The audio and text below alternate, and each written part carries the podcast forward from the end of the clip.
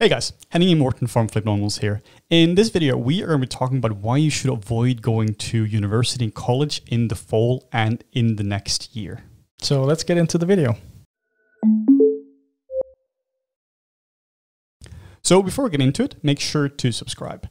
Now, one of the main problems with universities and colleges now in the fall is that they are old institutions. These are not dynamic institutions which have really been keeping up with today with technology. Mm. While the courses themselves and what they're teaching might have in some cases, the institutions themselves are really, really old and they belong in the last millennia.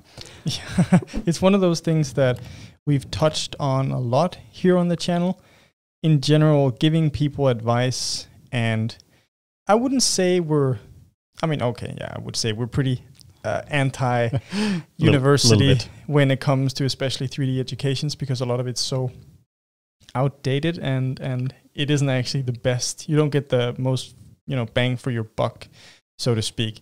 And adding COVID on top of that has really, I guess, illustrated a lot of different challenges that are starting to come up as sort of, and you know, the universities have to do patchwork solutions that aren't super well thought through because they kind of have to rush it to, to get everything ready for the next semester. There are seems to be like three kinds of universities now. You have the first kind, which is they're embracing online learning from day one right mm. now. Then you have the second kind, which is the one which is going for the hybrid model, which means that students might be on campus, uh, but they're going to be learning remotely through Zoom or something like that. Yeah. Then you have the third kind, which is they just don't care at all. They're just going full on. We're a regular university the way we have been. The problem with this is that, well, obviously the first two of these are putting their students in real danger, but the one which are going online as well, it's it's a very patchworky solutions. Yeah. The, you can't just throw Zoom on top of an old system like this. We're not against online learning. Obviously, that's kind of what we're advocating for. Online learning is phenomenal, but you can't just have your lectures over Zoom and say that that's, that's it. You just do not get the university experience from that. Universities is really about, you know, maturing, becoming a better person, growing up and making friends and having an awesome time, as well as learning as well. And one of the things we've been talking about before is that when you go to university, you... You, while you will learn a lot of things, that you could learn those things online. And now with the pandemic going on, we are really seeing that you will only get the disadvantages of a real university and yeah. none of the advantages. You will not get the social aspect of it at all. And let's not confuse uh, learning something from a university online versus online learning, right? Because online learning is tailored towards you being at home, or you know, maybe you're in the office, but you're self-studying. That's what online learning is about. It's making something that was previously inaccessible, making it more accessible to a wider audience, usually at a cheaper price, and most of the time with more updated information in the courses that you're actually getting. Online learning in the new sort of COVID university era, it's just taking the existing courses, which are most of the time out of date, being taught by teachers who haven't necessarily touched the industry in the last ten years, and now you're just getting it online. You're lacking the, like Henning says, you don't have the social aspect, the community aspect, which is one of the things that we've been advocating for as a plus for, for universities. There are certain things you can't get with regular online learning. You know, communities is a hard thing to get up and running and establish. So especially when universities take this approach, it's going to make it even harder for them, I feel like, to compete with high quality online learning resources. What we've been doing a lot, what we've been teaching is that, of course, you have your lectures, which is, you know, the main learning area where you transmit information to the students. But then the second half of the learning is really you giving feedback individually to students, and they have an issue and they're just yelling out for us, and then we'll come and help them right away. Mm. And they can also get help from their fellow students. And the feedback loop is really very short. It means you can have a lot of iterations on your work and you can really get help whenever you're stuck. This feedback loop becomes very long when you're dealing with online learning. You're going to have to go through something like Microsoft Teams or Slack and all remote solutions in order to actually access their computer, and it's just a lot harder. If you have, you know, when we when we when you have a class in which we've been teaching, you know, twenty-five students, in some cases even bigger, like fifty students, and if you were to double the amount of time it takes somebody to get help, you are drastically reducing the quality of their education. And this is not a purely technological problem. This is not where you could just do the perfect suite of tools and just give them to the universities and, and colleges. This is a more fundamental issue. It's that this those institutions aren't built around the new world, like Morten was saying, with like all the advantages. They really aren't. So right now you are just in so much trouble if you're an institution and you're trying to just put a Zoom patch and some remote learning tools on top of it. It's not the same. Yeah, if you were sort of reinventing how universities, you know, physical traditional universities worked, and it's a five-year plan, something that you've thought about meticulously, that could probably work with updated courses and rethinking learning, I guess, for the modern, more connected and global world. But when you're doing it as a patchwork solution that just has to come within the next six to eight months because, well, you realize if you don't do that, you're going to lose all of your students. Um, undeniably, you're going to have to make compromises and do things that aren't going to be optimal for the students. But at the end of the day, sort of you have to, as a school, right, I think you're still trying to prioritize your earnings, your customers slash your students. You want to get that income. And I think this is sort of the desperation of the schools trying to trying to achieve that, because but like one of the issues is all the technical uh, glitches and whatever that's going to arise from that. Like we've all had meetings, whether it's Zoom, uh, Google Hangout, Skype, or wherever, always have connectivity issues. Someone speaks, oh, there's some delay. Someone else was actually speaking before them. It's not real time. It works better if you're just listening to someone. It's not a two-way street. You're just getting the information. But then you might as well have offline pre-recorded videos like you have with online tutorials. Um, it's it's going to make it tricky, and it kind of loses the edge that universities had. We have been doing a lot of tutorials right by, by now. You know, we've made a lot of proper courses, which could have been university courses. Yeah, for sure. And let me tell you that you cannot just record those like overnight. You can't just tell a teacher, hey, just record all your courses. First, you have to you have to adapt it to video format, and then you have to do all the recording, all the post-processing, all the editing. You have to have editing rooms for that, or like recording rooms for that. And this is, it's so much work to get this started. Yeah. And every single university is, is, is struggling at the moment with, with finding solutions to this. You also have all the other problems as well regarding tech. A lot of universities, they will provide you with a computer lab. So you will have to physically go to a computer lab. And you know, if you're doing some kind of, some kind of hybrid solution where you're on campus, you, you really, really do not, do not want to use somebody else's computer at the moment.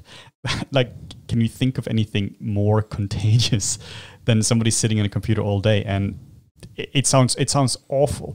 But if you aren't if you aren't uh, on campus and you're at home, you're gonna have to get a computer yourself. This is really expensive, and a lot of people don't have proper workstations, and they rely on the computers they can get. Then we have you have to get the software. Now I'm sure this the school can provide you the software for free as an educational license, but you still have to get it. You, a lot of students are struggling with installing software. We've had this a lot of times where you can't just give twenty-five, fifty, a hundred students. You can't just give them all the software and expect everything to go perfectly fine. You're asking for trouble there. Then you have all the issues like you your three D software broke, or you have to reset your Maya preferences, whatever it might be. You just need tech support. This might be from the actual tech support department of the school, or it can be from the teacher as well, who just tells you delete your preferences in Maya. Whatever it might be, it's important that you get this support.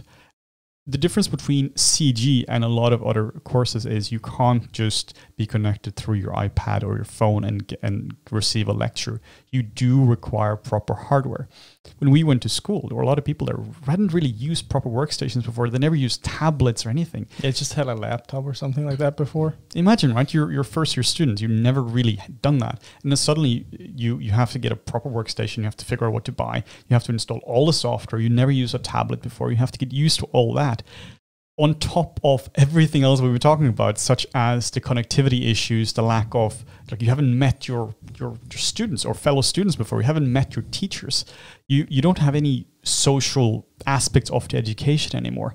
All of that combines into a really bad educational experience. Yeah, and let's not forget the fact that most of these universities are going to charge you exactly the same yeah.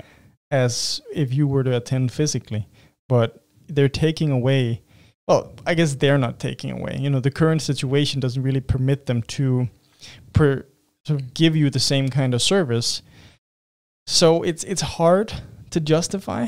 And it's one of those things where, like, we've been discussing it a lot back and forth, sort of like, what kind of solutions can there be? What can you do as students? And there's definitely things you can do, but it does, it does mean that as a student, as someone who's just about to enter university, this year you're going to have to think about it very carefully if it's for you.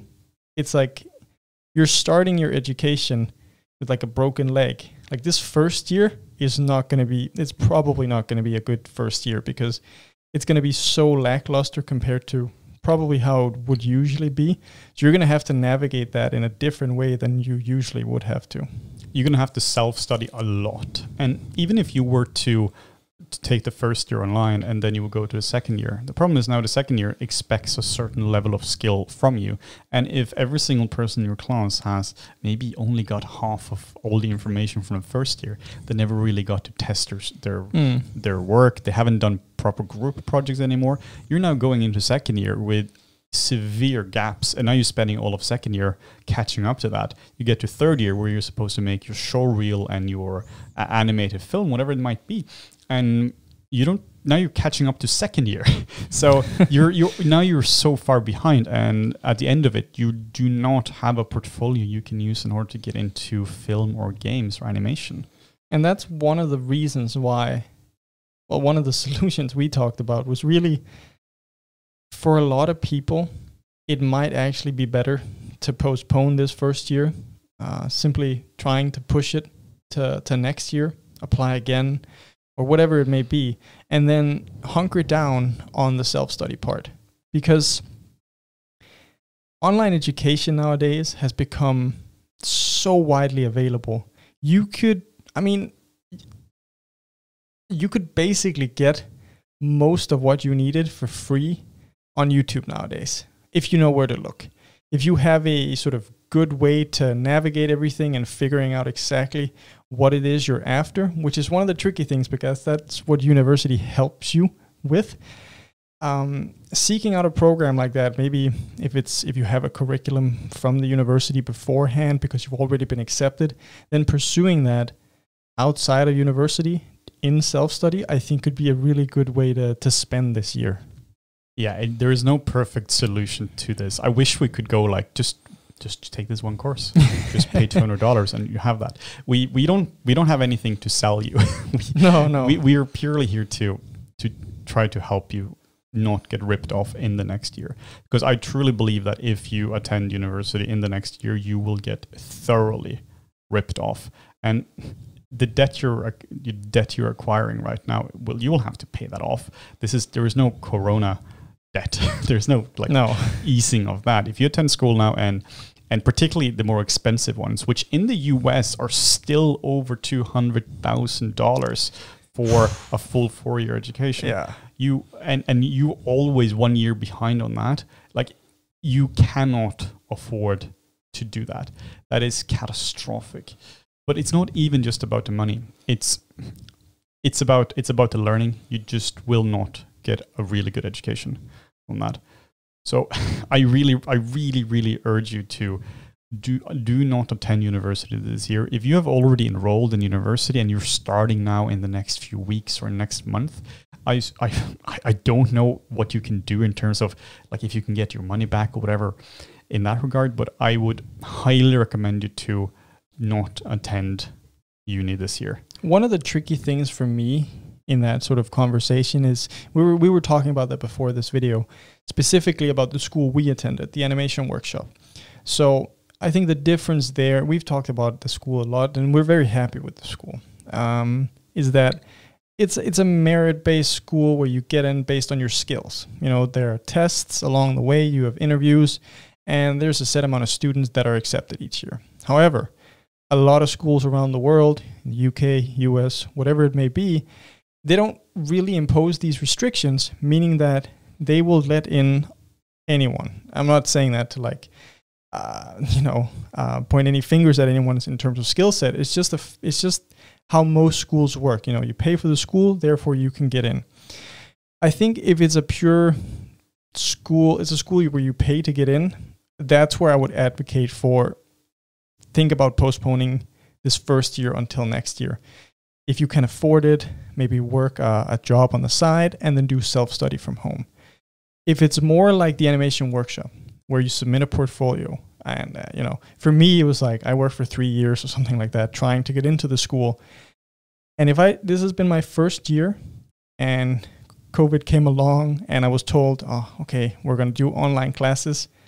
Knowing what I know now about the school, I would have still kept my spot in this first year, but really trying to focus on on the self-study part, because I knew how much more I was going to learn in year two and, and year three, and how hard it was going to be to get in again next year, because it gets harder and harder. People get better every year.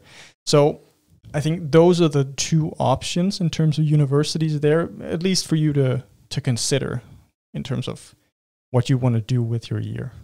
I also want to be very clear that we are not bashing online education or online schools. We are specifically talking about courses and universities which have been only traditionally on campus, ah, yeah, yeah. which are now going over Zoom, which they are now adapting a ten-year-old course, or a course that we're running for ten years in, on, in classes. They're adapting that to a digital course. If you have a school like Animation Mentor, which is exclusively online, and and it's been refined and it's working and they know what they're doing as an online school, that is also a very valid path. So you can look that up as well. You can look up proper online schools. Now, be aware of that as well, because there are, there's a bit of a minefield when it comes to what's good and what's not good. Yeah. But look, think think tank as well. Mm-hmm. Uh, that's could also be a good alternative for sure. Look up mentorships as well. Um, there there are some guys who call themselves Mentor Coalition, which have oh, mentorships yes. as well. That's that's also a, a good way of doing it.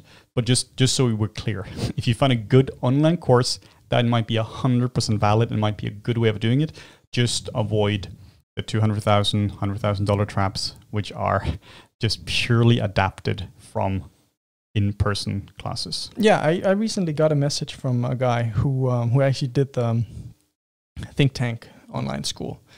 Uh, the question was something along the lines of, uh, he knew that we attended the Animation Workshop and we, you know, we spoke very highly of it. Should he consider, after he's been doing think tank, applying to the Animation Workshop? And it was like, well, it's a very broad question. What do you like to do? Um, and he was like, oh, maybe I want to do more. I think he was talking about doing more shading, texturing, look dev, that kind of thing. And I was like, well, then I don't think the Animation Workshop is a good fit for you, no. because it's more storytelling, visual stuff, more focused on animation and, and a lot of fundamentals within animation and, and art. And it looks like, or it seems like what he was going for was more just a pure technical three D. I want to work. I want to become a good shading artist. In that case, I wouldn't advocate for people going to a university. No. Uh, if you're already in that healthy self-study state of mind, doing an online course, an online school, C G M A, whatever it might be, I think it's going to be way more beneficial for you than trying to do university just because that's, you know, what's expected or whatever. I also kind of, one of the ways we should end this video is that if you have, if you if you're being forced by your parents to attend university, which I know a lot of you are, mm. I mean, in general, you should have a serious chat with them, but specifically in the next year, you should really like show them this video, show them the realities of the dangers of you going there, like either going physically to university when it comes to like the COVID yeah, dangers, yeah. but also the, the economic dangers and the harm to your learning going to a, uh, going to an online university. Even if it's not a question of money, where, you know, your parents are well off, your family's well off, and you can afford to go to the school, it can still be a waste of your time. It doesn't matter if two hundred thousand dollars is nothing to you. I mean, the next three years wasted is still three years wasted. You know, you're not going to get those back. So that's a very important thing to consider. But that's just, you know, in general with universities and all the issues we have with that. Yeah, we'll have a proper university rant at some point.